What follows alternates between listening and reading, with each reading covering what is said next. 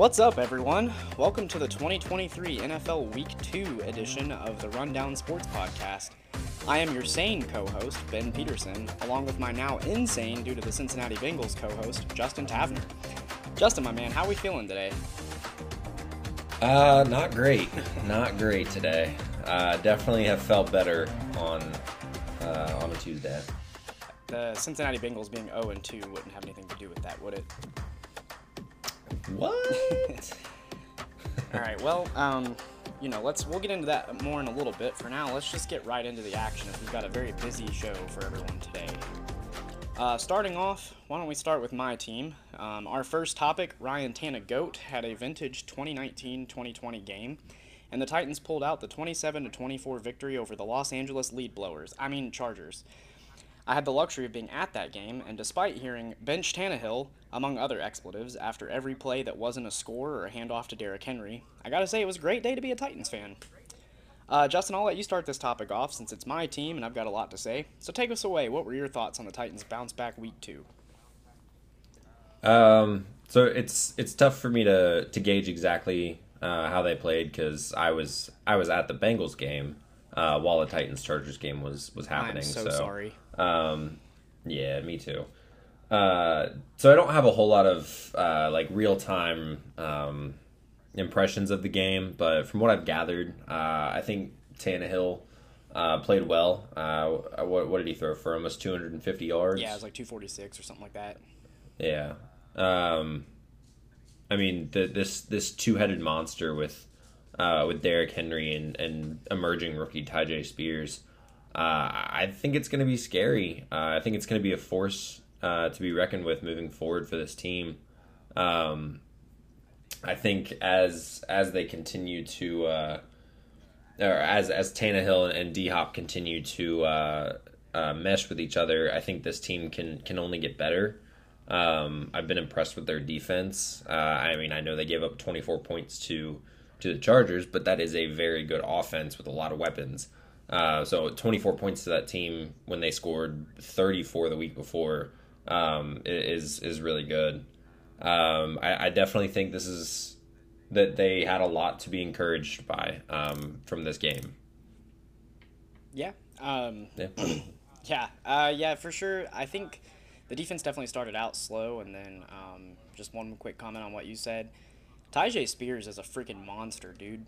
Like some of his runs, I, I literally at the game, I was like, dang, Derrick Henry is wait, that's Spears. Like it was nuts. Um, but yeah, so now that you've got your thoughts out there, I'm ready to launch. Uh, so let's get into it. We're winning the Super Bowl, baby! All right, guys, let's, let's not get out of ourselves. no, I'm just kidding. I'm a little more reasonable than that. Uh, my honest thoughts, though, um, we started out looking like last week. I won't even lie. Tannehill couldn't get comfortable in the pocket, but then again, who could when your starting left tackle Peter Skoronski's out? So you've got about 0.05 seconds to throw the ball. Um, we got that slow start, but our defense at least contained the Chargers, holding them to a field goal in the first quarter, and then um, only really giving up one big play where Herbert hit Keenan Allen for a touchdown to go up by a weird score of 11 to nothing because they went for two. Um, then we found some life offensively. Uh, Tannehill, right after someone said, bench Tannehill, Levis would lead us to the win. Side note, Levis isn't even on the active roster right now. He's our QB3, so he's like, you know, only for if both of our first two quarterbacks get hurt. Um, right after they said that, like the next play, Tannehill connected with Treylon Burks on a 70-yard pass, and then Derrick Henry punched in a touchdown. And then we traded scores with the Chargers, ultimately going to overtime, tied 24 all. The Chargers won the coin toss in overtime, though, and I was certain that I was about to watch my team do the thing that they do best, losing it in the most Titans way possible. Instead, our defense sacked Herbert on third and a mile, and then the Chargers punted to us. We got into field goal range, and then uh, Nick Folk brought us home. Overall, I was pleased with my team. I mean, you know, this was exactly the bounce back we needed after an ugly Week One loss to the Saints. Um, Tannehill played mistake-free football, and his connection with DeAndre Hopkins seems to be coming along actually. Plus, I mean that huge pass to Treylon Burks like you said, Tyjae Spears, Derrick Henry, both looking powerful. Spears honestly gave us a lot more explosive runs, and Derrick Henry was more of the really good, like, hey, Derrick, we need five yards. We need you to run strong. Like, I literally watched Derrick Henry carry the entire Chargers defense for five yards. Um, and we even That's what he does right, best. and then we even got to see a Tana Wheels rushing touchdown with his signature finger roll layup celebration at the end. Uh, it was a breath of fresh air Love for it. sure. After watching a predictable and stagnant offense over the last few years. Ultimately, though, just like last week, I'm not overreacting to one game. Um, but I do have a lot of confidence moving forward that we have a realistic shot at the playoffs in the turbulent AFC, especially with the way this season has started for a lot of teams that were predicted to be contenders. Now, obviously, I need to see a lot more um, from the Titans before I would be ready to call us Super Bowl contenders. But I definitely like the direction that we're heading in. I mean, I think we have a lot to build off of after week after week two. Um, and yeah, I'm just excited to see where we go from here.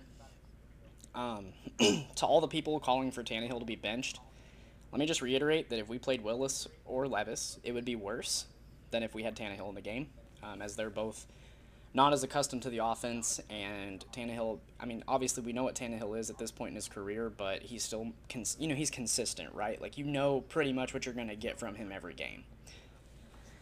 Uh, I'm not ready to throw a whole season away because of one bad game in week one for a quarterback that hadn't played since the previous December uh, due to injury. And I feel like if we handed off to Malik Willis or Will Levis, we would be throwing the season away at this point. I just think it's too early. No, I, I- I think I think Tannehill is your guy until somehow, some way he proves that he is not. Right.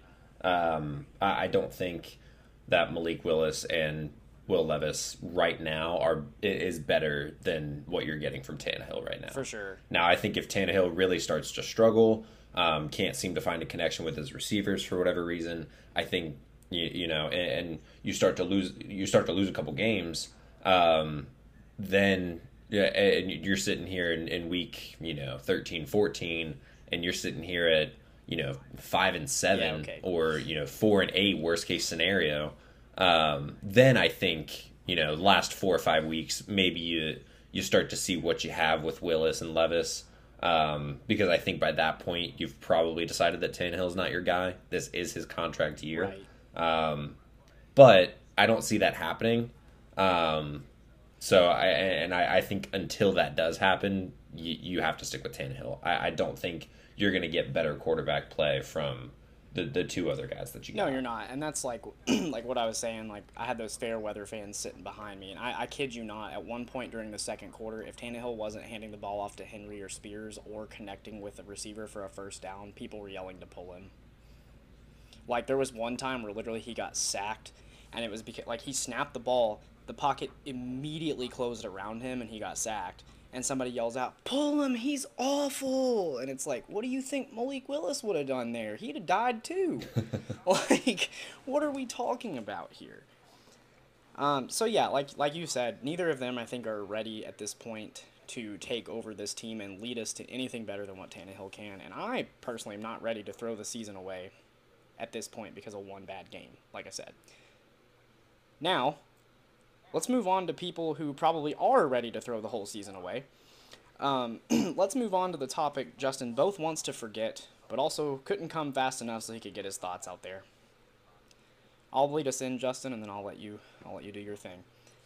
Um, right. so, in case anyone has lived under the rock the past two weeks, the Cincinnati Bengals seem to have forgotten what the brown oblong thing is, weeks after making Joe Burrow the highest paid quarterback in history. I'll quickly sum it up uh, before Justin drops the rant of the year. The Bengals' offense is predictable, stagnant, and at this point, downright awful. Like, they have ama- amazing weapons. I mean, arguably the best wide receiver core in the league. Um, and the best quarterback in the league that's not named Joe Burrow. Or, not Joe Burrow. that's not named Patrick Mahomes. Sorry, I was reading ahead in my notes. Um, but yeah, so you would think that the Bengals should easily be a contender, right? I sure as hell can't tell. there are many thing there aren't many things to say beyond this has been an atrocious start to the year and a season where fans believe truly I think that this was their year. I mean the Chiefs seemed to have a down year last year and won the Super Bowl because of one mistake that the Eagles made, but I definitely think that if the Bengals had been in the Super Bowl, they probably would have won the whole thing. So you all had a lot of reason to believe, hey, this could be our year. It's probably the last year you're going to have all your weapons together. Like it just seems like your year to go. And yet here we are, week two, and I mean, you could make realistic arguments that like the Raiders look like a better team than y'all right now, or like The and they just lost by the 28. Commanders look like a better team than y'all right now. Um, it's rough. So yeah, uh, that's where I'm going to end my section. Uh, we've got Tavner's Tiers coming up later, where he gives his power rankings, not to be confused with Tavner's Tiers on Sunday. But for now, let's introduce the newest segment directly caused by his Cincinnati Bungles, a segment dubbed Tavner's Tirade. Justin, the floor is yours, and listeners, I apologize in advance for whatever is about to leave this man's mouth. Justin, take it away.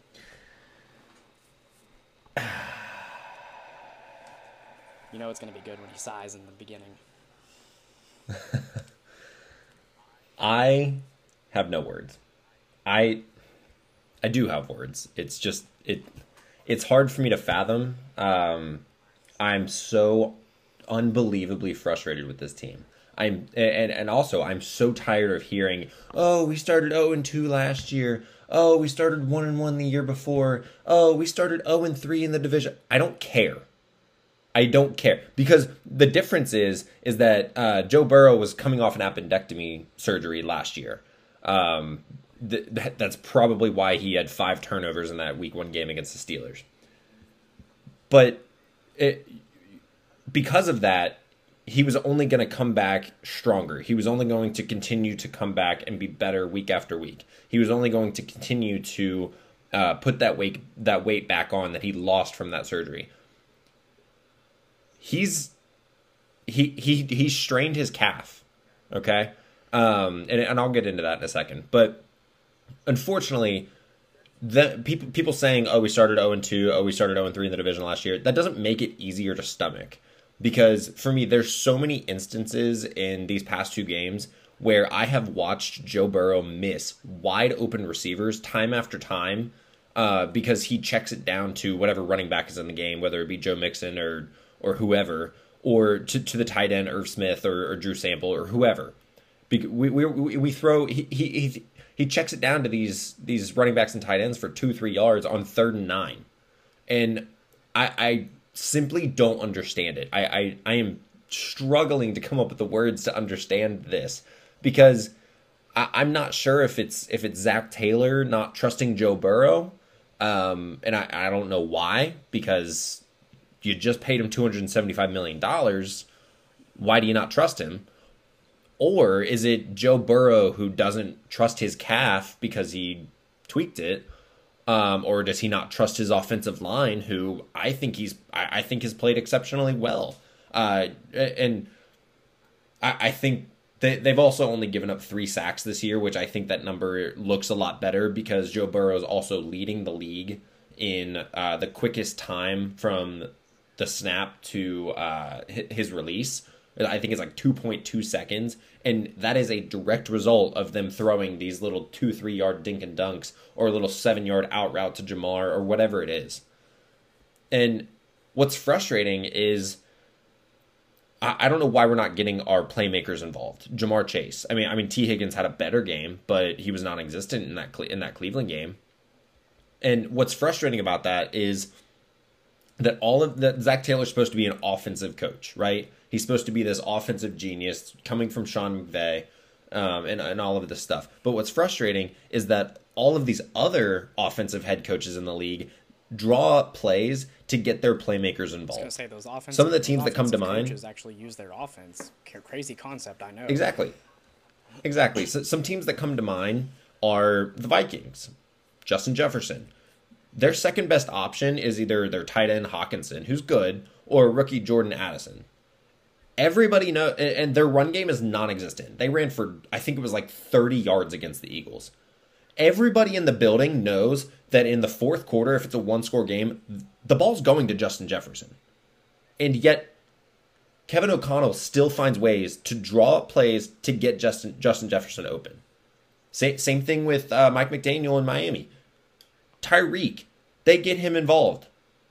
They they find even he even or he he only had I think it was like 40 yards against the Patriots. Jaylen Waddle still had 83 or or whatever he had. Like they that. find ways to get their weapons involved. I'm failing to see that this year. And I don't know I, I don't know what's changed, but it's frustrating. To me, there is no excuse that anybody can give me right now as to why Ja'Marr Chase has 70 receiving yards this season. Like he's he's supposed to be a top 3 wide receiver in the league behind probably Justin Jefferson and Tyreek and he has 70 receiving yards. That to me is inexcusable. There's no reason our best target has 70 receiving yards. And and for me, Zac Taylor as a person, as a motivator, as a locker room guy, he I, he's great. He's great. He's been great for the city. He goes to bars after big wins and he hands out game game balls to the city and and and that kind of stuff. It's awesome. I love it. But the offensive mind and the play calling is just like I like I said I don't have any words for it. It is just unimpressed and I continue to be unimpressed with him year after year. And, and this has been going on for years. This is not just like a oh I'm overreacting because it's been two games. No, no, no. This has been going on for years. Where it is third and eight, we need eight yards, and he throws a little two yard screen to Joe Mixon, and he gets tackled five yards short of the line. I I don't understand it. Um. And, and as for Joe Burrow's injury, my opinion is that odds are Joe Burrow's not magically going to be 100% by Monday. No. And if that's the case, they need to sit him. Because Aaron Rodgers, a couple months ago, had a random benign calf injury, and he lasted four snaps and tore his Achilles. And to me, I it sucks because the Bengals put themselves in this hole being 0 and 2. Because if you're sitting here at 1 and 1 or 2 and 0 and Joe Burrow has this calf strain, okay, you can actually afford to lose a game, lose lose two games, go 2 and 2 and, and you'd be right back where you were last year. But you're 0 and 2. You lose another one, I don't know what the odds are of you making the playoffs going 0 and 3, but it's not great. yeah. It, it, it's it's not great. Yeah. teams that go teams that start the season 0 and 3. 0 and 3 plus 0 and 2 in your division. Ooh. Yeah. Yeah. Not looking pretty. And- you, gotta- you basically would have to win out, I think, to have a shot at making the playoffs. You'd have to win out or only lose like one game. Let's say you're you're asking you're asking your team to, to make the playoffs probably 10 or 11 games. So you're asking your team to finish the season going 11 and 3 against the schedule that they have good luck. is not easy. Is not easy. No. And so so what sucks about this is that you can't risk playing him if he's not 100% because you just paid him 275 million dollars and you you it sucks because ultimately you have to protect him long term. You have to protect the investment that you just made on him long term. Even if that means intentionally sitting him because he's only at 75%, it, it sucks. It's not pretty. Nobody wants that. But if that means that week seven he comes back and he's healthy and they can potentially go on a run, then so be it. And unfortunately, if you can't trust their backups are Jake Browning or Will Grier, um, exactly.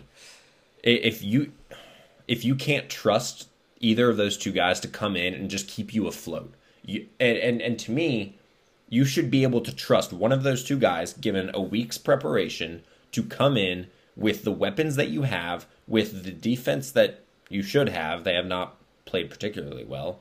Um, w- but with the team that you have, they should be able to come in and keep you afloat against the Rams team that should be inferior to you. And if that's not the case, if though if neither of those guys are able to do that, then to me this team is not nearly as good as we were being told it was in the preseason, or this coaching staff is not nearly as good as we thought. And something something has to change with this team and they are running out of time for it to change because looking at the schedule that they have coming up i would say that they have three what should be surefire wins the entire rest of the way and that's the colts the cardinals and the texans. Other than and and, and even still winning games in the nfl is not easy. So it's not like they're going to be pushovers. Th- those are those are three games that you should win regardless of who's playing quarterback. The other what is that 12 games that you have on the on the schedule? It's tough teams. It's the ravens again. It's the browns again. It's the steelers twice. It's the te- it's the titans. It's it's uh, the Bills, it's the Chiefs, it's the 49ers, it's the Vikings. They have a tough schedule. So they need to figure out what's how to change this and they need to figure it out fast.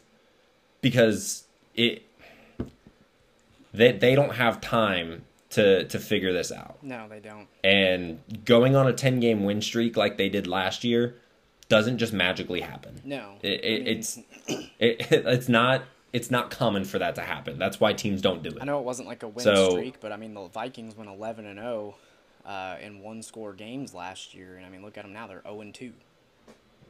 Yeah, they're 0 and 2 in one score yeah. games. So uh, and I think yeah, that that's that's my rant. Yeah, and I think to bring up a good point is like you know like you said last year y'all started out 0 and 2 but there were still things to build on you know like there were there were moments in those 0 and 2 starts where you were like okay like you know I see something here this could still turn into something you know obviously the Ravens game ended 27-24 but I think you and I would both agree that game was never really close like that score no. makes it sound and, like and I, I've I've told you this I've told you this being at the game uh, the Ravens got the ball first, uh, went right down the field, and scored a touchdown in the first.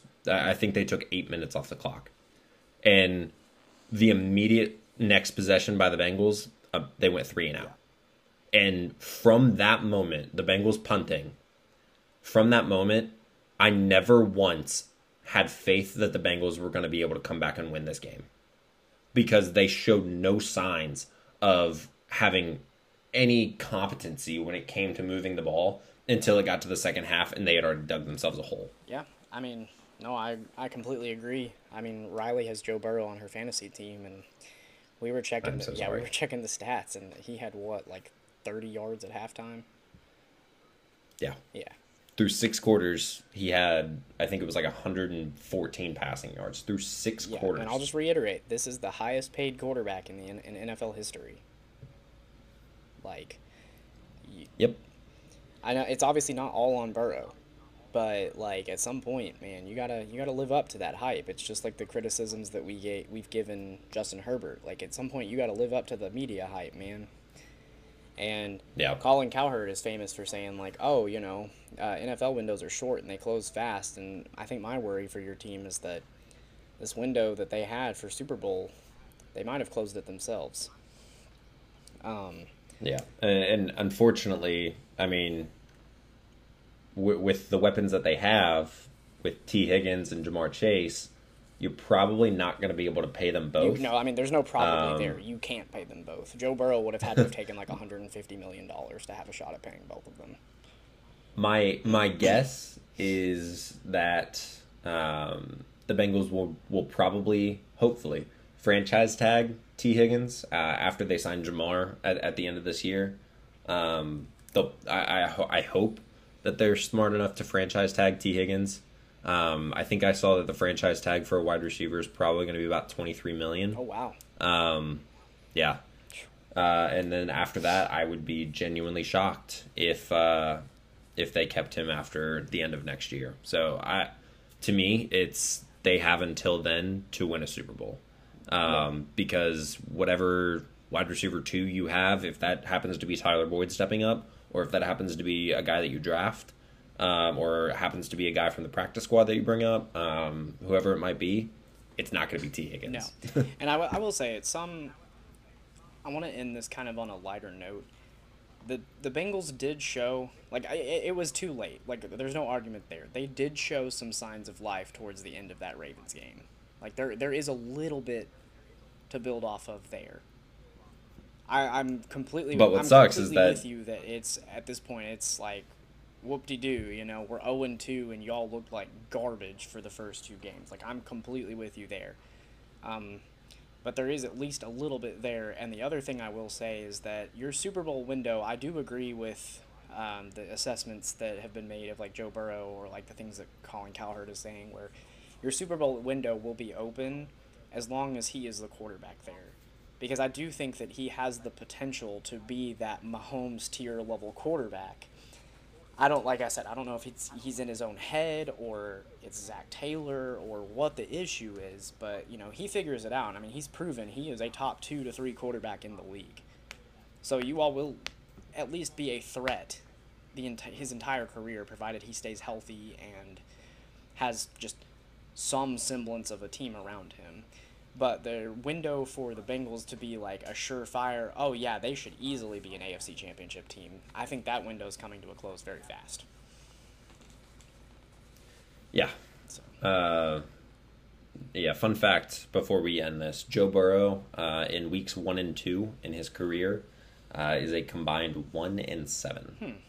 So I guess there is there is some optimism there. Then he's never been historically good in weeks one and two, and I mean he has a pretty impressive resume, but until up until then. So, um, just just gonna depend on his health and how how his calf I is. agree. Uh, one final question for you before we move on: Do you think Zac Taylor's on the hot seat this year? Do you think that if the Bengals say they do miss the playoffs or or they don't achieve what they need to achieve, do you think he's gone? Um, after this year, I would be shocked. Um, but I think if if somehow uh, this team doesn't make the playoffs this year, and the same thing next year, like if they somehow don't make the playoffs two years in a row, um, then I think yes. So I, I- I think at the end of next year, Okay. So, um, if they if they have underachieved both years, uh, but then then I think yes. Uh, but I think as of right now, Zac Taylor has probably built up enough um, credibility as a coach um, to to at least keep his job through this year. I would say. okay. say. So you do, so you do think that he at least is safe through this year, provided they don't just like go zero and seventeen. Yeah, if they go 0 and 17, then he he might not make it. Justin, the if they go 0 and 17, you'll pack up his office and move, remove him yourself.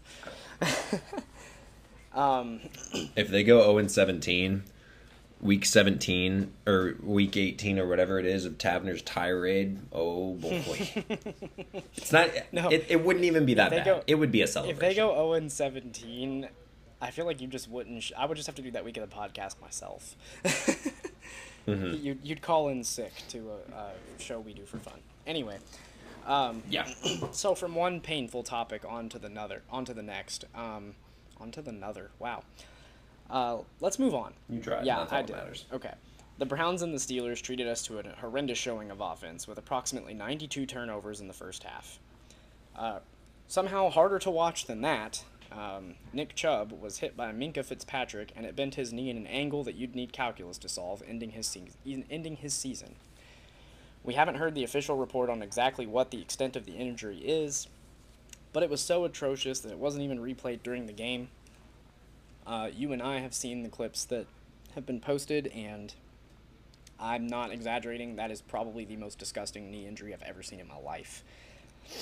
Um, so, Justin, my question for you how significant is the Nick Chubb injury to the Browns season? Is their season over, or do you think Deshaun Watson can get back to the form he used to be and lead this team despite losing his RB1?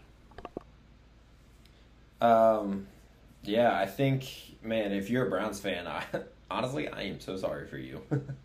um, if there was a player on your team that didn't deserve this, um, or you didn't want this to happen to, it, it's got to be Nick Chubb. Um, e- e- everything that I have heard about him, he's he's a great guy. Um, I, I don't think I've ever heard a bad thing about him. Um, so it, man, you like as much as I hate the Browns because they're in our division, um, you you never want to see something like that happen to to a player, um, especially uh, especially a player of Nick Chubb's caliber, um, because it, it, if if you've seen that video, it is, I mean, it is gruesome. Um, knees are not supposed to bend that way, um, and you you just pray that it is not. You, you pray that it's only season ending and, and you, you pray that it that that's not a career ending game because Nick Chubb is a top three running back. Oh, easily. And you, you just you have to hope that that is not a career ending injury because that that's the same knee that he injured in That's what- college. yeah. I think it was like 20, 2015. Yeah, that's what I was going to say. um, where he, he he tore his ACL, MCL, and PCL. I yeah, believe. it, it, it was, Um, it was uh, yeah, MCL, ACL, and uh, PCL. He dislocated his knee. Uh, he basically didn't have a leg. Yeah. Um, so just uh, you, you just you just hope that you know it's not career ending. Um, but as, as for the Browns, I mean, at, last night was was rough. Oh, yeah. You you would think, uh, you you would think that with that happening, that it would kind of galvanize your team, and that you would want to rally, sorry, uh, rally around that and and go out there and and kind of win that game for him. Um, but it just, man, I don't know what's up with this offense. I don't know what's up with Deshaun Watson.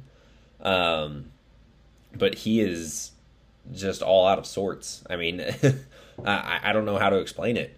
Um, when you're, first of all, the, the Browns defense is, the Browns defense is legit. I mean, they are legit. They, sure, 26 points. The Steelers scored 14 of those through their defense. Yeah, I was gonna say they scored they scored 14 of those because, uh, you know, Deshaun Watson threw a pass that was caught, fumbled somehow, and picked up, and yet that was an interception. It was bobbled. Bobbled. It looked like it hit the ground, Yeah. and then he picked it up. Or am I thinking of Kenny Pickett? No, it, no, it, was- it was bobbled. One of the two guys threw a pass. It like hit the receiver. The receiver turned and ran, and then it got like punched out of his hands, hit the ground, and then it got picked up, and they called that an interception. But I couldn't remember if that was Deshaun Watson or Kenny Pickett who got that one. But either way, It might have been Pickett's because Yeah. because of Sean Watson. But uh, I think this this team's success is going to come down to whether or not Deshaun Watson can get back to what he was in Houston. I don't know what's changed. Um, what's changed is he was but away unfortunately- for like two years. Uh, exactly. Unfortunately, it, you know, he was just away for for two years, and and it sucks because it's not like he had a shoulder injury where you can look and say, oh, well, that that messed up his mechanics, and that you know he he's still trying to recover. No, he he just he just hasn't played, and you you you hoped that the what was it five games last year. um, you, you hoped that that that would kind of help him shake the rust off. Um, but I mean, kind of the same thing with the Bengals not playing in preseason. You, you, this is the result. Um, yeah, I mean the Browns defense is, is good. They're legit. Um, so, but this team, you, kind of you kind of went into the season thinking, hey, if there's going to be a year, this is it. I mean, you you know, especially after week one, where you you went in and and you beat Joe Burrow and the Bengals convincingly, and you know you're kind of thinking like, hey, we get we have Deshaun Watson, we have Amari Cooper, um, you know, the, the, these are games. La, la, last night was a game that the Browns have to win. Oh, absolutely. They have, to, win that game. I mean, literally, both You teams. you tried so cannot to lose to Kenny that, Pickett. Yeah. You you can't lose to Kenny Pickett. You, you just can't. what it's Not not when you're Deshaun Watson. worth, he lost to T.J. Watt. I don't necessarily think he lost to Kenny Pickett, but go on. Yeah. No, I, I yeah. But still, he did get the ball back twice with under seven minutes left. Down by four points. Both both times had a chance to go down and win the game and could not move the ball. Well, I will say too, his offensive line sold hard on him. At least at the end of the game, I didn't get to watch all of the game. I didn't really tune in until after the Chubb injury, but um, like his offensive line definitely let him down at the end of the game because both of the, at least both of the third down plays where they lost the ball, it was like Deshaun Watson would drop back and then would immediately have black and yellow jerseys trying to grab onto him. Um, so yeah, it was just kind of a colossal failure by Cleveland's offense a week after they had a slightly less colossal failure on offense. I know that they beat the Yeah. Bengals, and you say it was convincingly, but I mean they did almost absolutely nothing too until you know they just happened to score those touchdowns. But I don't. The thing is, and here is a question that I thought of like as you were talking. I didn't have it written down initially, but the Browns missed the playoffs again this year. How how does that uh, getting rid of Baker Mayfield, who took you to the playoffs and won a playoff game against a division rival, who, which they hadn't done in 900 years or whatever it was, how bad does that move look now? Um, I, I think that also kind of depends on Baker Mayfield's success in Tampa Bay, which right Which now right now he's has Tom lot of. Brady, right? like it's, it's so um, yeah, um, I, I don't know. I mean, that I mean, Baker Mayfield. As much as I hate him, he did do something great for Cleveland. Um, I just think his time in Cleveland was up. Uh, I, I just sure. don't think that while he was in Cleveland, he was ever he, he ever acted like an adult. No, You know? Um, I, I think now he's probably realized like, hey, if I if I mess up this opportunity in Tampa, um, I I might not get another. So I, I think he's he's finally realized that. Um, but I, I think at at the end of the day, his his time in Cleveland was up. Um, I I think if if the Browns can't find a way to make the playoffs this year, um, wh- when do they start regretting giving Deshaun Watson two hundred and fifty million dollars? guaranteed. Yeah, Like, I just, I don't, yeah, I don't understand, dude. Like, Deshaun Watson, I think when he went out, when he was still in Houston, before he sat out for a year and then missed a year because, well, we all know why he missed a year. Um, like, I think you could argue he was a top three quarterback in the league. Like, I think you could genuinely make genuinely make an argument for that. He single handedly carried them Texans to what was it? Was it the divisional round or the wild card round they lost? um, I think it was the divisional round, or no, it was the wild card round because he lost to Mahomes. Yeah, but they went up what 30 because they were up like 20, 27 24 nothing, or something like that and then ended up getting beat 5 million to 31. Um, yeah, But, you know, Deshaun Watson, when he went out, was a top three quarterback. And so it's like, you know, if that's the Deshaun Watson you're getting when he comes back, I think you justify that 250 million guaranteed all day long. Like, I don't think there's any question there. Like, Baker Mayfield, I think, was a great, not great, maybe strong, but he was a good quarterback in Cleveland. I think he played well for them, and he did show a lot of heart his last year there. He played hurt, right? I mean, he, tra- he wanted the team to win. He thought that he could help them win you know, at some point, I think you have to look at that and be like, mm, I'm not playing my best. Maybe I should sit out and let somebody else take the reins here. But like ultimately, I think Baker Mayfield had like the best intentions. I think Cleveland did him very dirty with that move. Um, but at the same time, I can't blame Cleveland if they're getting the Houston Deshaun Watson. Like, you make that trade all day, right? Like, there's only there's only a handful of quarterbacks you don't answer a call for, and that's like Mahomes, Burrow, uh, Trevor Lawrence, um, you know, Jalen. Jalen Hurts, Lamar. Although even Lamar, they were answering calls for this year. well, it's because originally he wanted to be traded. Yeah, well. Again, we can. That's a different topic for a different day, but yeah.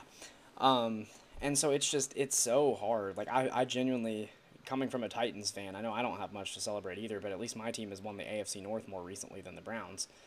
Um, you just, it's almost like how I felt for the Jets fans last week with Aaron Rodgers. You just you, you start to feel a little bad for the fans, because it's like you've watched your team be straight garbage for 30 something years now and then it's like oh hey we've got Deshaun Watson we have a chance to be something special and through this is his seventh game now right because it was five last year and then two this so. year through seven games man I, they might as well have signed uh, you know they might as well have signed Jacoby Brissett I mean like he might honestly be better Kept kept this point. Jacoby Brissett. do what He, they may as well have just kept him because he was he was their quarterback. Yeah, but that's what I'm saying. They might as well just sign him to an extension and kept him. Or yeah. heck, they could have signed Jameis. They could have signed Nick Foles. Like there are plenty of guys they could have signed signed to do what Deshaun's doing. So it's just Yeah. hard. Um, real quick, just to wrap up for the Steelers, um, they got to figure out that offense, man. Oh, it's ugly. Najee, it's ugly. Najee has been non-factor aside from a couple of explosive plays. George Pickens is supposed to be a good wide receiver too. I didn't even know he was on the field until that. Like he had one or two good catches in that game, and then the rest of the time it I mean, he had that seventy plus yard reception for a touchdown. right. But that's what I'm saying. Like outside of that, he was a non-factor. And, and I'm not saying that that's something that should be discounted, but you know what I mean. Like good, like they're a really good receiver. Like Justin Jefferson, it's not you see him catch one ball for 70 yards. He's getting targeted a lot. He like and he's catching a lot. Pickens wasn't. I mean, he was before that 70 yard pass. He had me like three or four fantasy points because he was like two for eight on targets versus catches. Like it was just rough. Um, Yeah, uh, I, I think the their biggest problem is they just they have not figured out their offensive line. No, and their O line is garbage.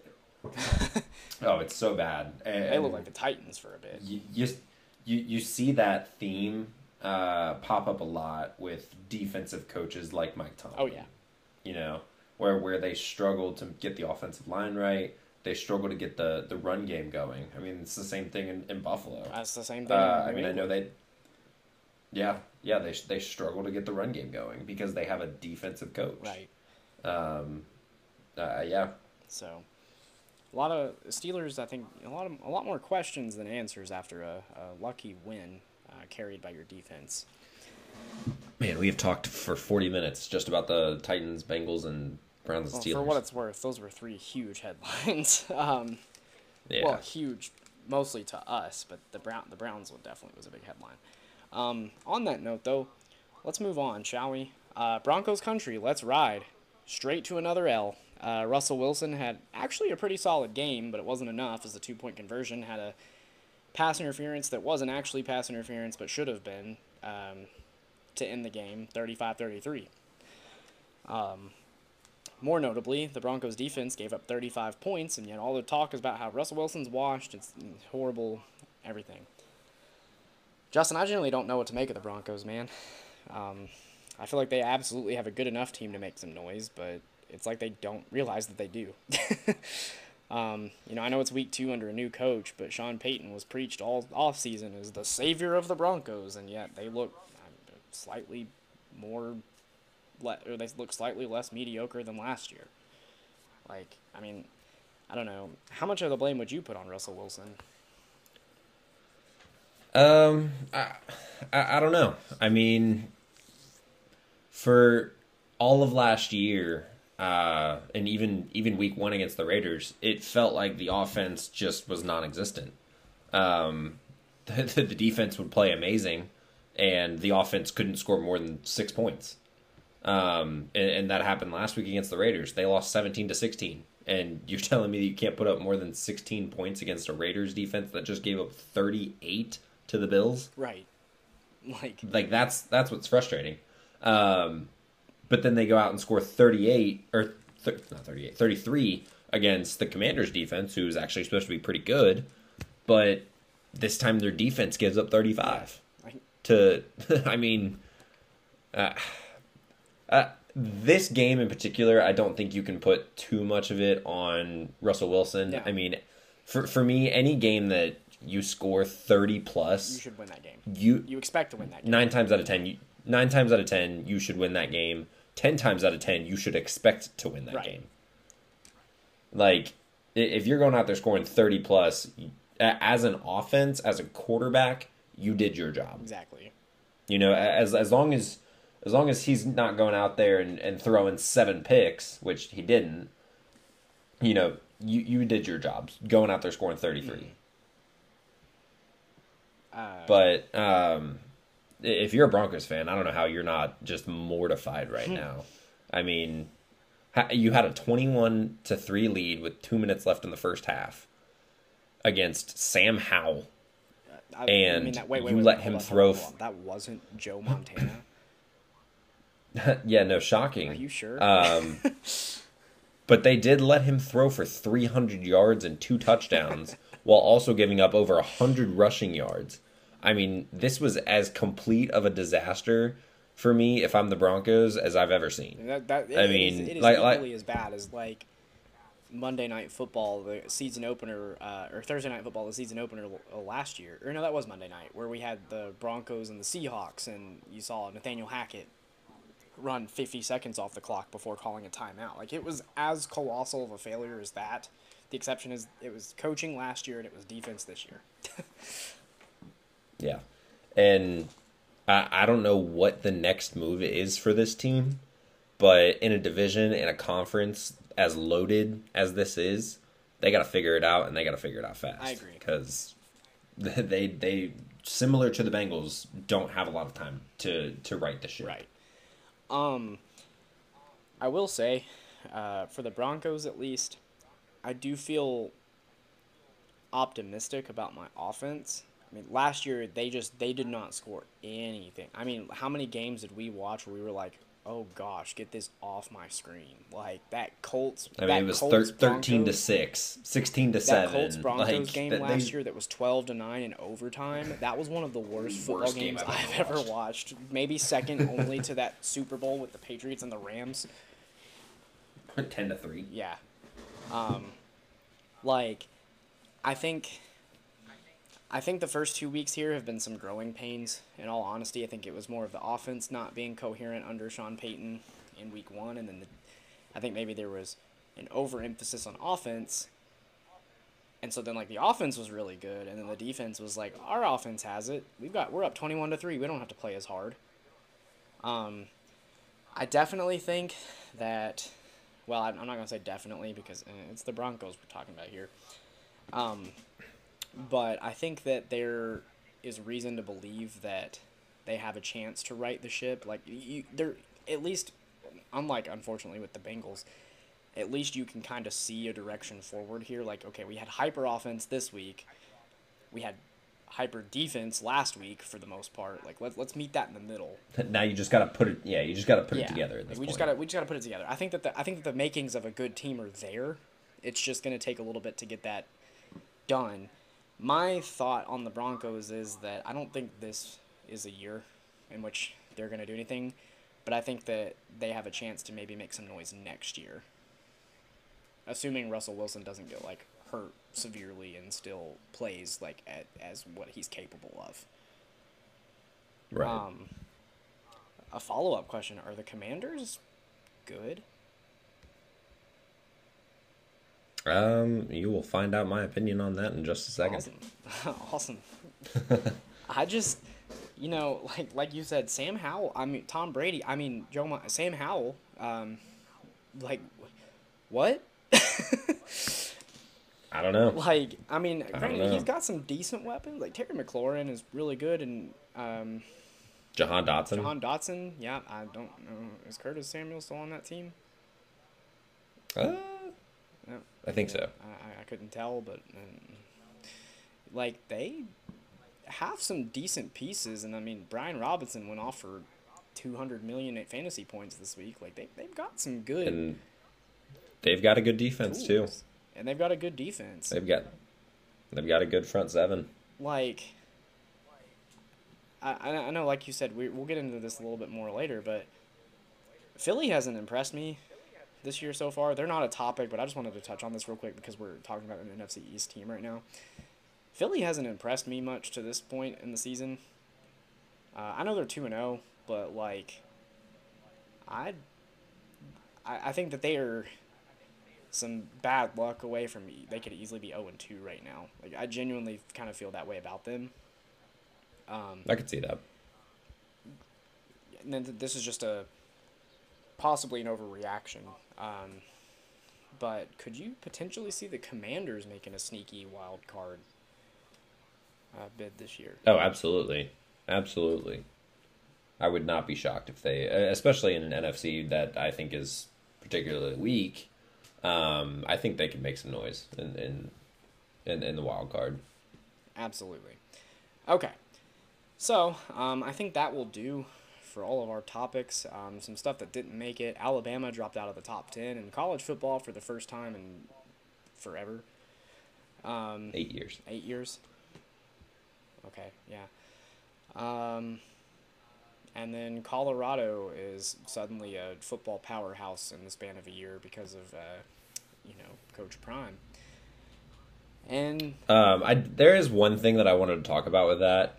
Um, I don't know if you've seen, but the the the, the player that hit Travis Hunter, oh yeah, um, and and pray, prayers up to Travis Hunter because he's uh, currently he, he has a, a lacerated liver uh, because of that hit. Um, that young man from Colorado State was receiving death threats um, that's because of that hit. I I, that's so And stupid. don't send people death threats. to me. To me it, it, it's a game Yeah. it's a game of football and and the the hit that he laid on Travis Hunter while it was dirty it was not outside of the realm of football. Yeah. Like hits like that happen all the time. It wasn't Vontaze. I'm not saying- on Antonio Brown. Like it was. But even that's still in the game of football. It was it wasn't extra. I- I'm not saying it was, I'm not saying it was a clean play, but it's within the game. You know, I, like I said, I'm not, I'm not defending. I'm not saying it was a clean play, but it's within the game. It's not like he, you know, stabbed him with a knife on television. like that. That's not what happened. So, I, it's so frustrating to me that that this kid who's uh, 18, 19, 20, 21 years old, whatever it is, is receiving death threats because of this. I mean, that's just come on. That's not cool. No. Um, That's not cool. I know we're getting a little bit out. Of it. No, it's you okay. know, I not brought it up. about the NFL. I brought it up, and I mean, this is a sports show. It doesn't just have to be the NFL. Um, I will say, yeah, we'll, we'll talk about the NBA when it when it comes yeah, up. I did see that Travis Hunter said actually on his little, he has a little live stream that he does, and he did say like even he didn't have any hard feelings for the Colorado State player. Like it was, it was, it's football. Like that kind of stuff happens. He wasn't upset with him, and that people need to stop sending death threats. And I agree. Don't send death threats to players. Like it's not cool. Don't do it. Yeah. um, All yeah, right. without further ado, let's get on to Tavner's T I E R S, Tears, um, instead of Tears, T E A R S, um, after the Bengals game on Sunday. Uh, Justin, take us away, my man. All right. Uh, first section here. Uh, 32, I have the Arizona Cardinals. Um, 31, got the Houston Texans. Uh, 30, the Carolina Panthers. 29, I have the Denver Broncos. 28, the Chicago Bears. 27, the New England Patriots. And 26, the Las Vegas Raiders. um, a team from this section at 31, I got the Texans. Uh, really quick, I just want to give a shout out to CJ Stroud. Uh, I mean, he threw for probably the quietest 384 yards in league history. Um, I have not seen a single person talk about this. Um, down a million. but I think of it. Well, yeah, but I, I think if I'm, if I'm a Texans fan, even though they lost, I think you have a lot to look at from this game and like about this game. Um, and, and let's be honest, they're at 31. They're not a good No. team. but on the flip side of that, nobody expected them to be. It's not like they had these expectations to be really good, and you know this is what we're getting. Um, but the performance that they're getting from their rookie quarterback is super encouraging. They are rebuilding. Um, and I also think that Nico Collins is going to be a stud in this league. I think give them time, give them a couple years because I think that's how long it's going to take. Um, and you know, I wouldn't be shocked if you know three years from now the Texans are a good team as long as they continue to draft well and uh, and CJ Stroud continues his development. Yeah, um, I will say I actually had a shock from this section from you. Uh, this is my my quick take on this, but I think the Chicago Bears might be too high. But continue. Yeah, I don't know. at, at twenty, I have him at twenty eight, but that's simply, uh, I don't know. Go ahead. We can talk. I, about I, I, I, yeah, yeah. All right. Um, coming in at 25, I have the Indianapolis Colts. Uh, 24, I have the New York Giants. At 23, I have their counterpart, the New York Jets. At 22, I have the Green Bay Packers. And at 21, I have the Minnesota Vikings. talk about a fall from grace for the Jets. Yeah. Um, team from this section at 21, I got the Vikings. Uh, man, I, I've, I've we, we've talked about this. I am so tired of the Kirk Cousins slander. I'm so tired of it. And I get that, you know, oh, he crumbles under the bright light. Blah. This game in particular was not his fault. No. He was not the problem. Dude, he had, like, threw 30 for yeah. 360 yards and four touchdowns. like, he had 30 fantasy points. He's like the single reason that uh, my wife Riley lost our fantasy her fantasy matchup this week. Exactly. I I don't know what more he has to do. That his team turned the ball over four times. None of them were his fault because they were all fumbles. He he threw for 364 yards, completing 70% of his passes with a 125 rating. He went out there and did what he could with the cards that he was dealt. It is not his fault that his run game is non-existent and his team forgot how to hold on to the ball. But yeah, that's my rant about the Vikings. I don't like the Kirk Cousins slander. I think he's a good quarterback. Um, I don't think he's a quarterback that can single handedly win you a Super Bowl, but I think he's a quarterback thing that can single handedly win you a division. Yeah, I agree. Um, So yeah. I just saw. Sorry, I just saw that uh, ESPN released their power rankings, and they have your Bengals at 18. Uh, continue. All right. Uh, coming in at 20, I have the Cleveland Browns. Uh, 19, I have the Washington Commanders. So that answers that your that answers that question. Uh, 18, I have the Atlanta Falcons. Uh, 17, I have the Seattle Seahawks, and 16, I have the Tampa Bay Buccaneers. Um, team from this group, uh, the Atlanta Falcons coming in at 18. Uh, they continue to impress me. Um, I think Bijan Robinson is the real deal. He is legit. um, and I think Desmond Ridder, fun fact about him, he, in college and the NFL, uh, has never lost at home. He is 26 and 0 at home in college and 4 and 0 at home uh, in, in Atlanta. Um, just fun fact. But I think he's a, I think he's a good quarterback. Um, I think is if he continues to develop, he can be a B B plus quarterback. Um, yeah, I, I'm really going to enjoy this week's matchup between them and the Lions. Uh, I think they got a shot. Heck yeah. I'm not saying I I expect them to win, but I wouldn't be shocked if they went in there and, and won that game. Um, real quick, a funny, a funny that I saw because I think you had the Browns at what 20, and then you Yes. had the uh, Bucs at 15 or 16. Yes. Okay, so I saw a post earlier that said Baker Mayfield leads Deshaun Watson in every key quarterback metric: passing yards, touchdown passes, yards per attempt, completion percentage, passer rating, penalties, interception, and treating women with respect and dignity. The last one's real important. It is. Um, yeah, I definitely think Tampa Bay it has to be the shock of this group.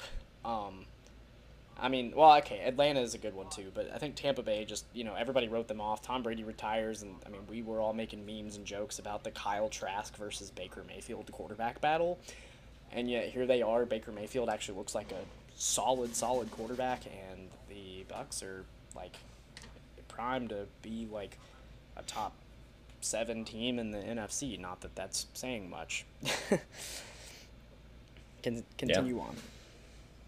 Uh, coming in at 15, I got the Pittsburgh Steelers. Uh, 14, I have the Cincinnati Bengals. Uh, 13, I have the Los Angeles Rams. Uh, 12, I have the Los Angeles Chargers. And coming in at number 11, I have the Tennessee Yes, Titans. sir.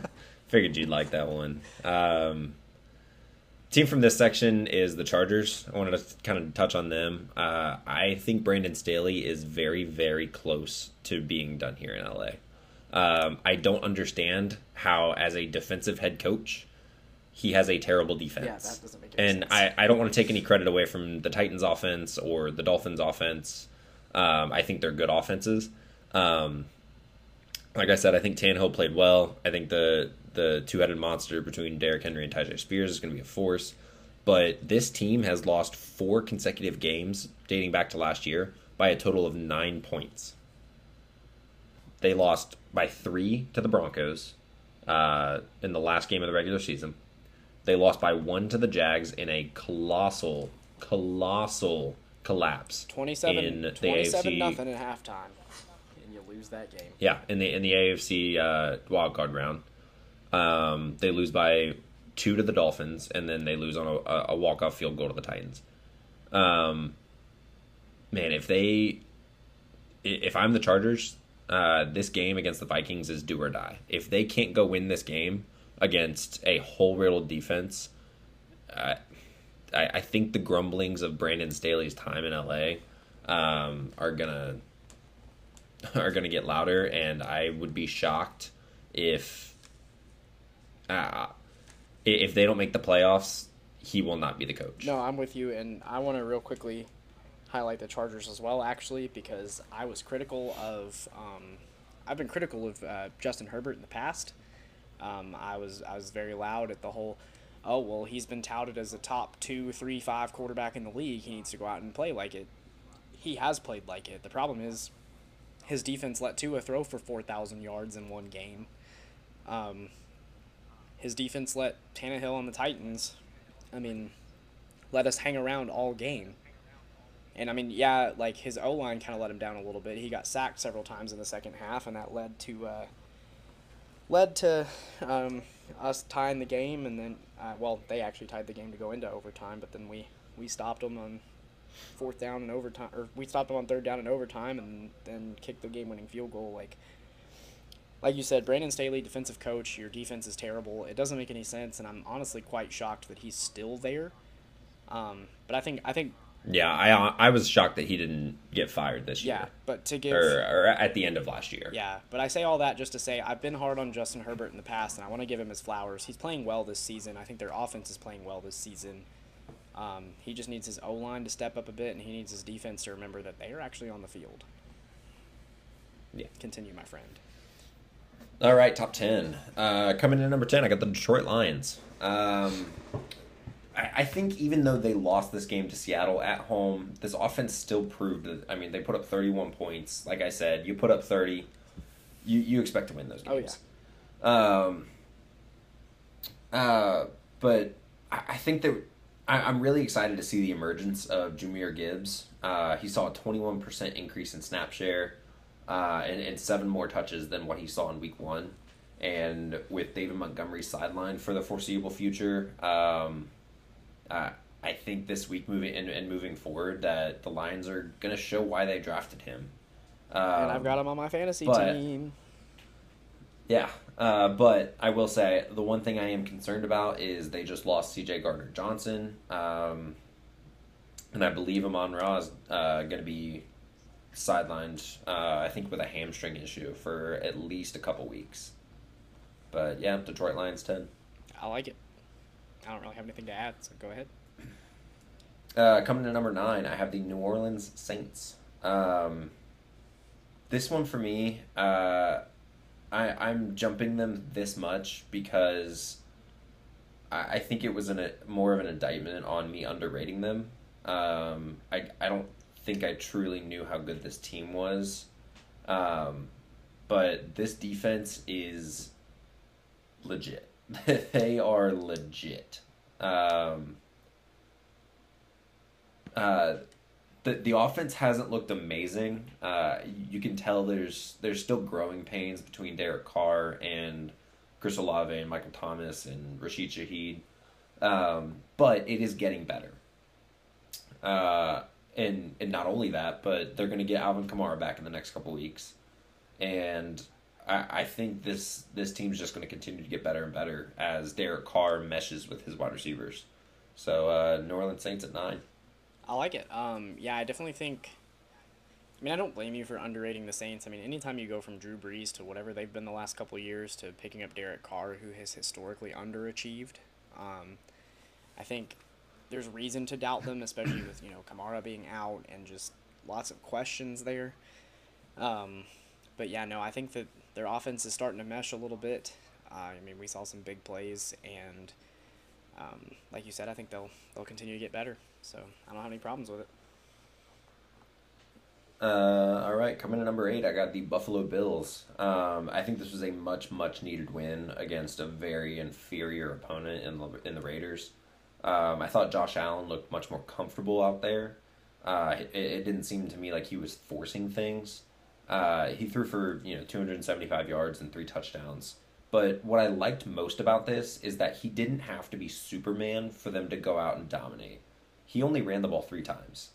And to me, if the Bills can find ways to utilize Josh Allen's talent without asking him to, you know, put put the team on his back and, and win it himself, then this is, more often than not is going to be the result that you get. So uh, yeah, Buffalo Bills at eight.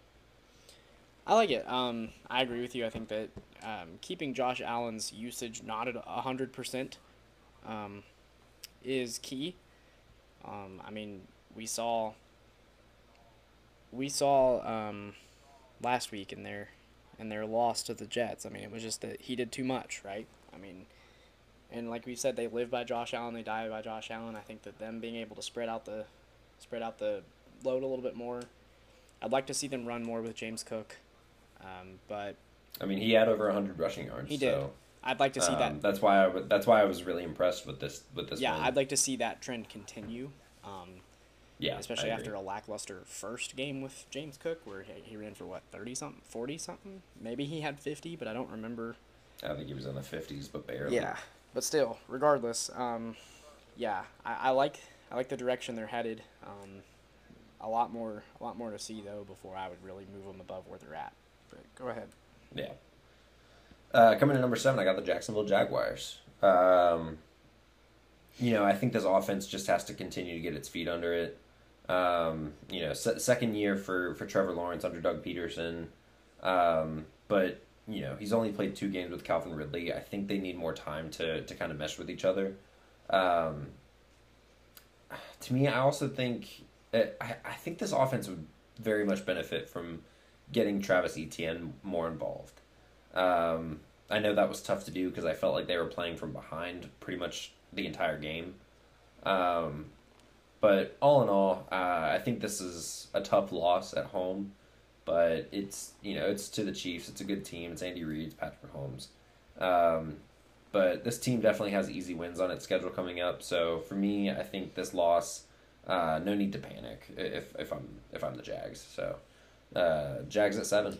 Yeah, I think that uh, I think that the Jags. It was odd because it was never like a blowout, but it felt like a blowout at the same time. Like truly, both of those teams for the vast majority of that game, like were trying very hard to lose that game, and then Patrick Mahomes was like, "Wait, I'm Patrick Mahomes, touchdown, touchdown."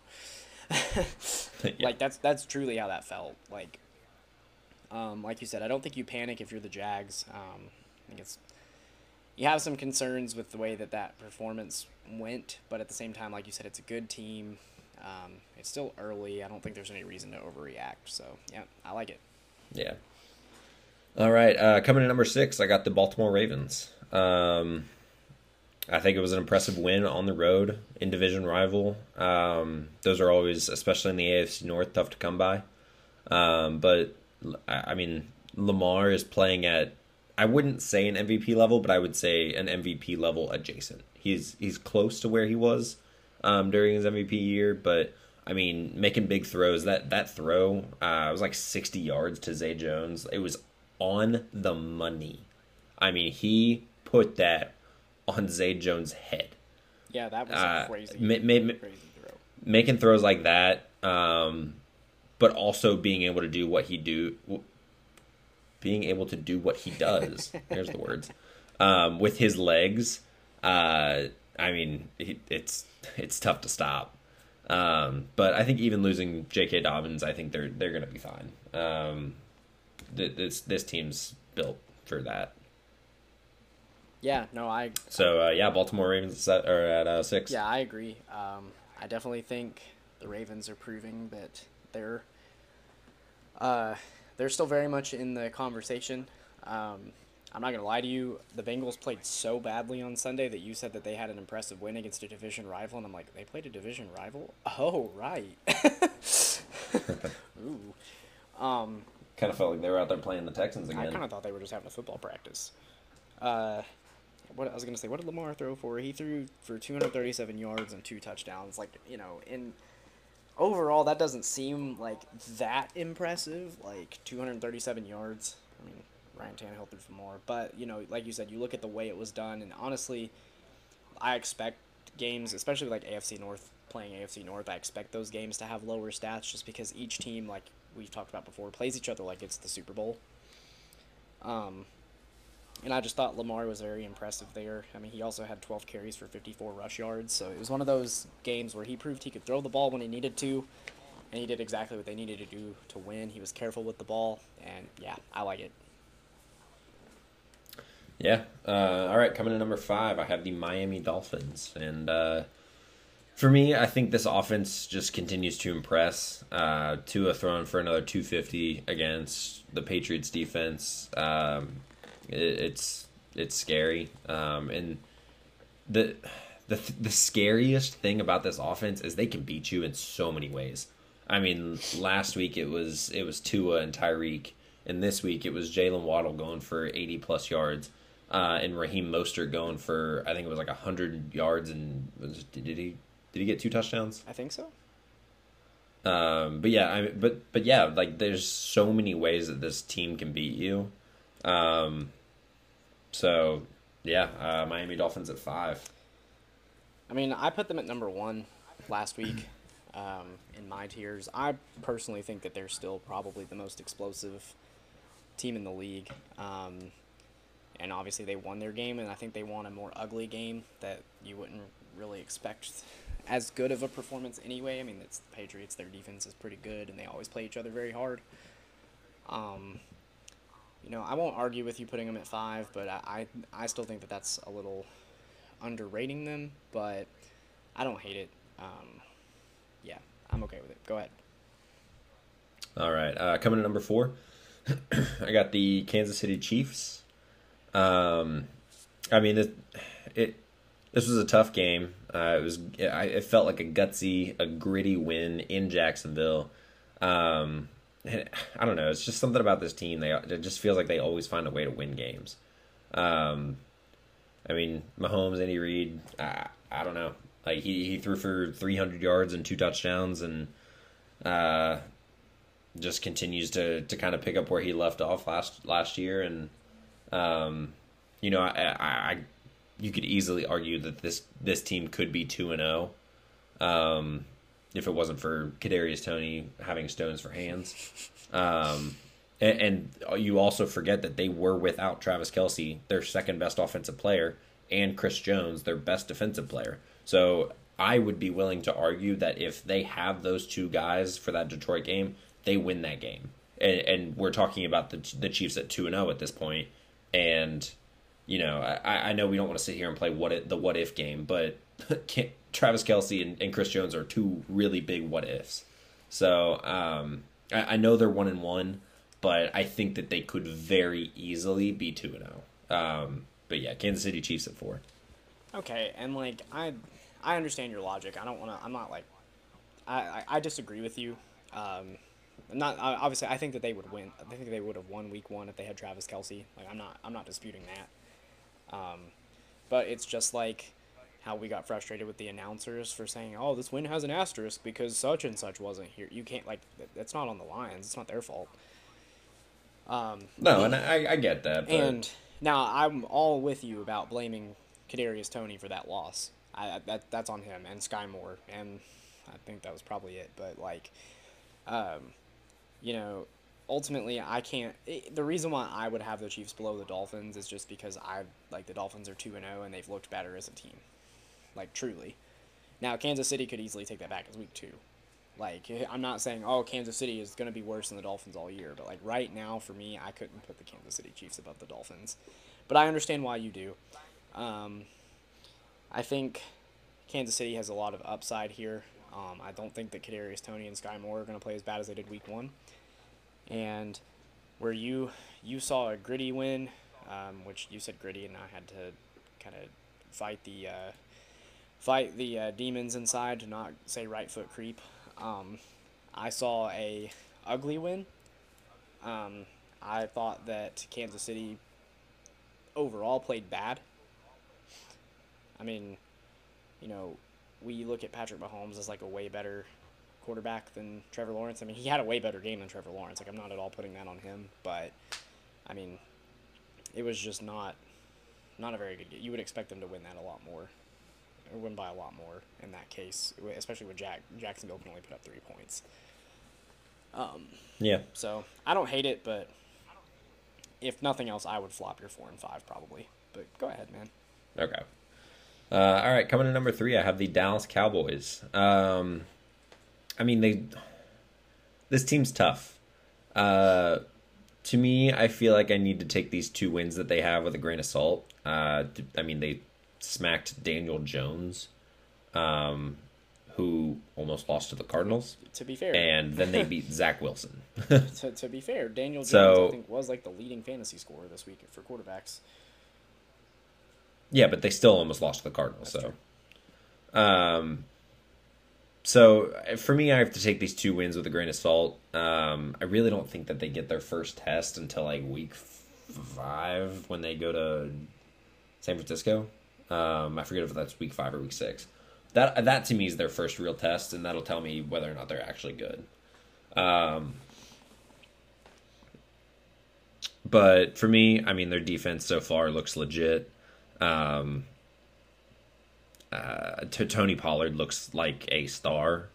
Um, and the the biggest thing uh, about this team's success is Dak Prescott not turning the ball over, and I think it's.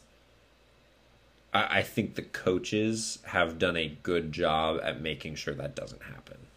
Um, I, I don't know. I don't know how much credit I'm willing to give to Dak Prescott because, to be fair, he had he hasn't really been needed um, because his defense has given up ten points.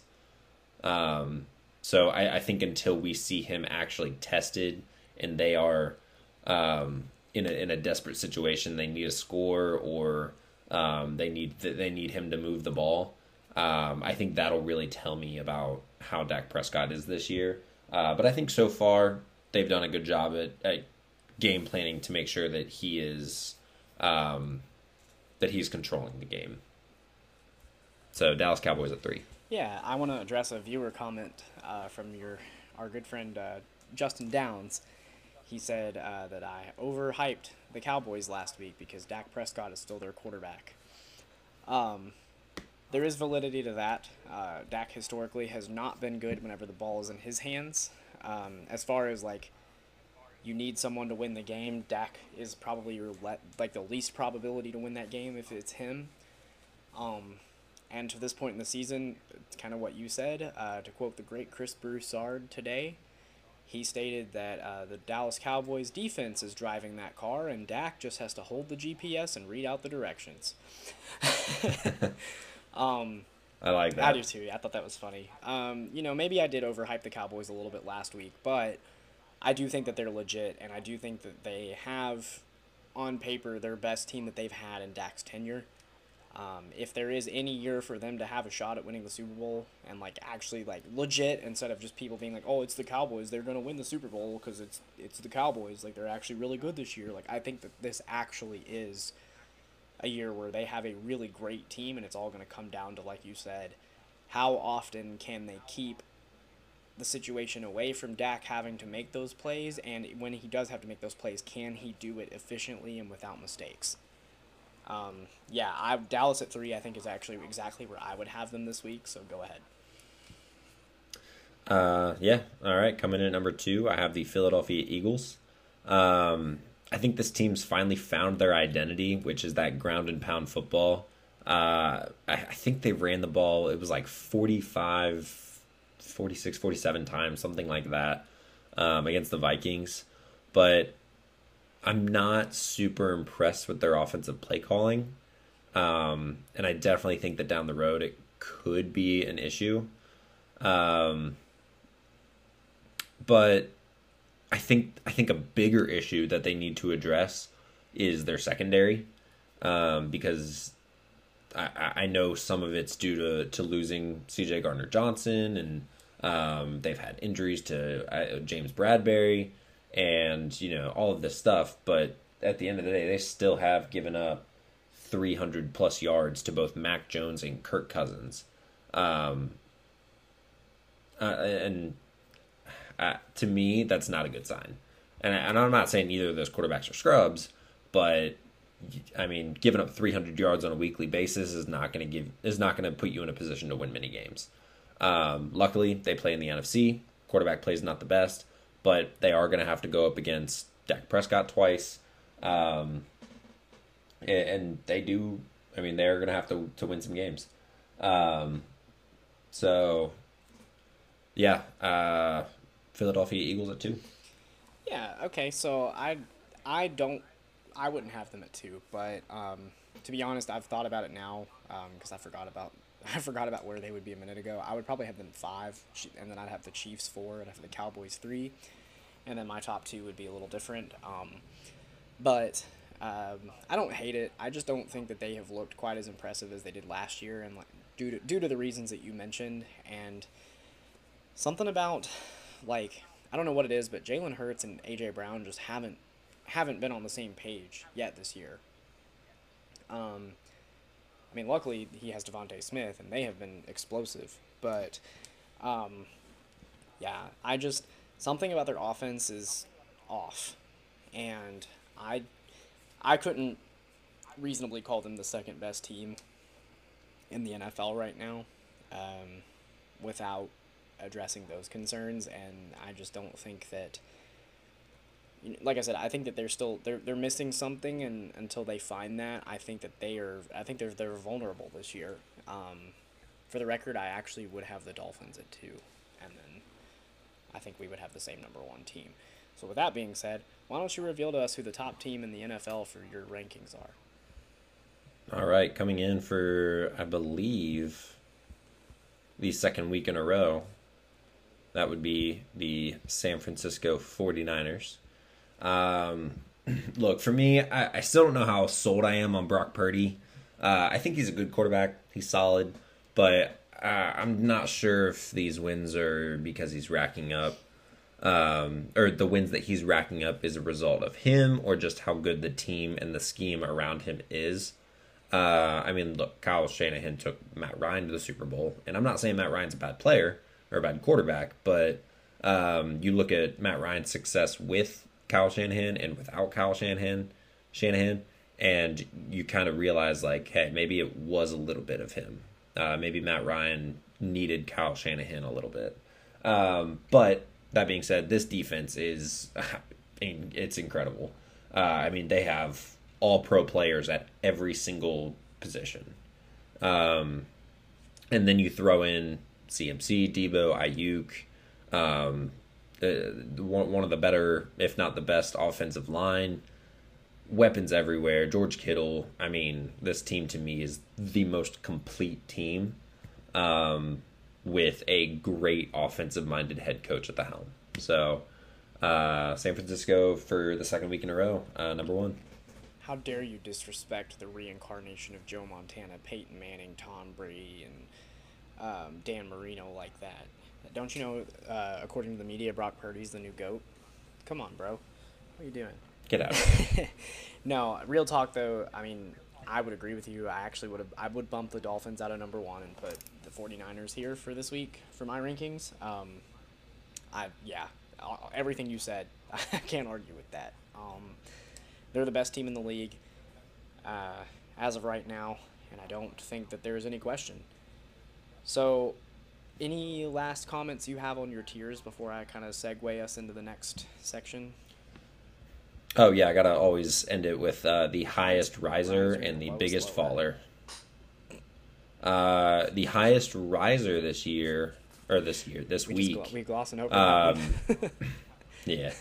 Um, the highest higher this and the week, lowest uh, um, for me is the New Orleans Saints, and like I said, this is more just an indictment of me underrating them. Uh, but they jumped from 19 to 9. yeah. um, moving up 10 spots. And the biggest faller uh, was the Cleveland Browns, going from uh, 11 to 20th. Um, I, I just think the loss of Nick Chubb and this offense having just no signs of life scares me. Um, the only saving grace they have is their defense, but if they can't score any points, they're not going to win any games. Um, so yeah, Cleveland Browns are the uh, biggest faller. Cool. Um, well, I think we uh, at here at the rundown we like to you know take our viewer or viewer our listener feedback and kind of use that to uh, mold future shows. And so, one feedback that we got is that we should include some more hot takes slash overreactions in our shows. So with that being said, our final segment for the day. And one that we're actually kind of excited about is our hot takes slash overreactions from week two. And we don't have a fancy name for this section yet, so until we do, it's just going to be that mouthful. Um, so uh, why don't we trade off? I'll give you one, then you give me one, okay? Okay. Cool. So I'll start this show off with um, my hot take slash overreaction from week two is that the Cincinnati Bengals will miss the playoffs this year.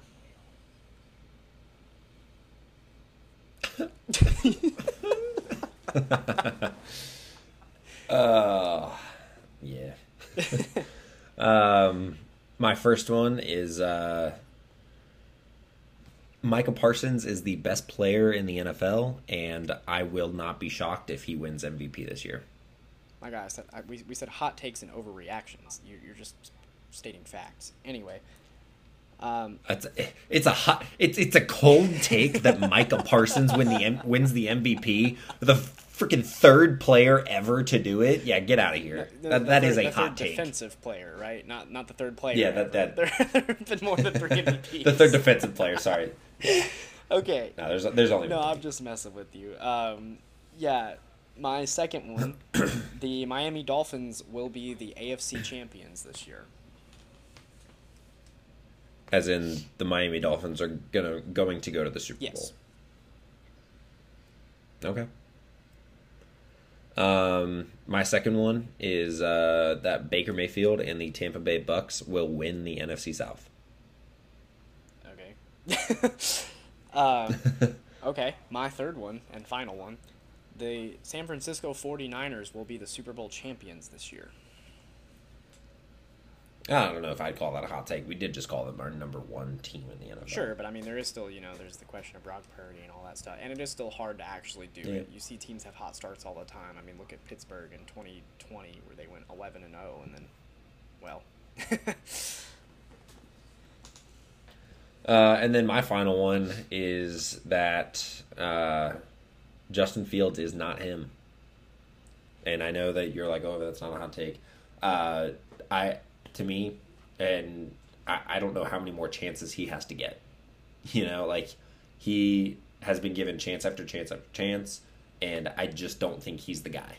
He he is not the guy, and I don't know if that's if that's him, if he's just not developing, or if that's just or if he's regressing, or if that's due to his coaching. But uh, yeah, my overreaction is that uh, my so so my overreaction is that the the Bears will move on from Justin Fields after this year.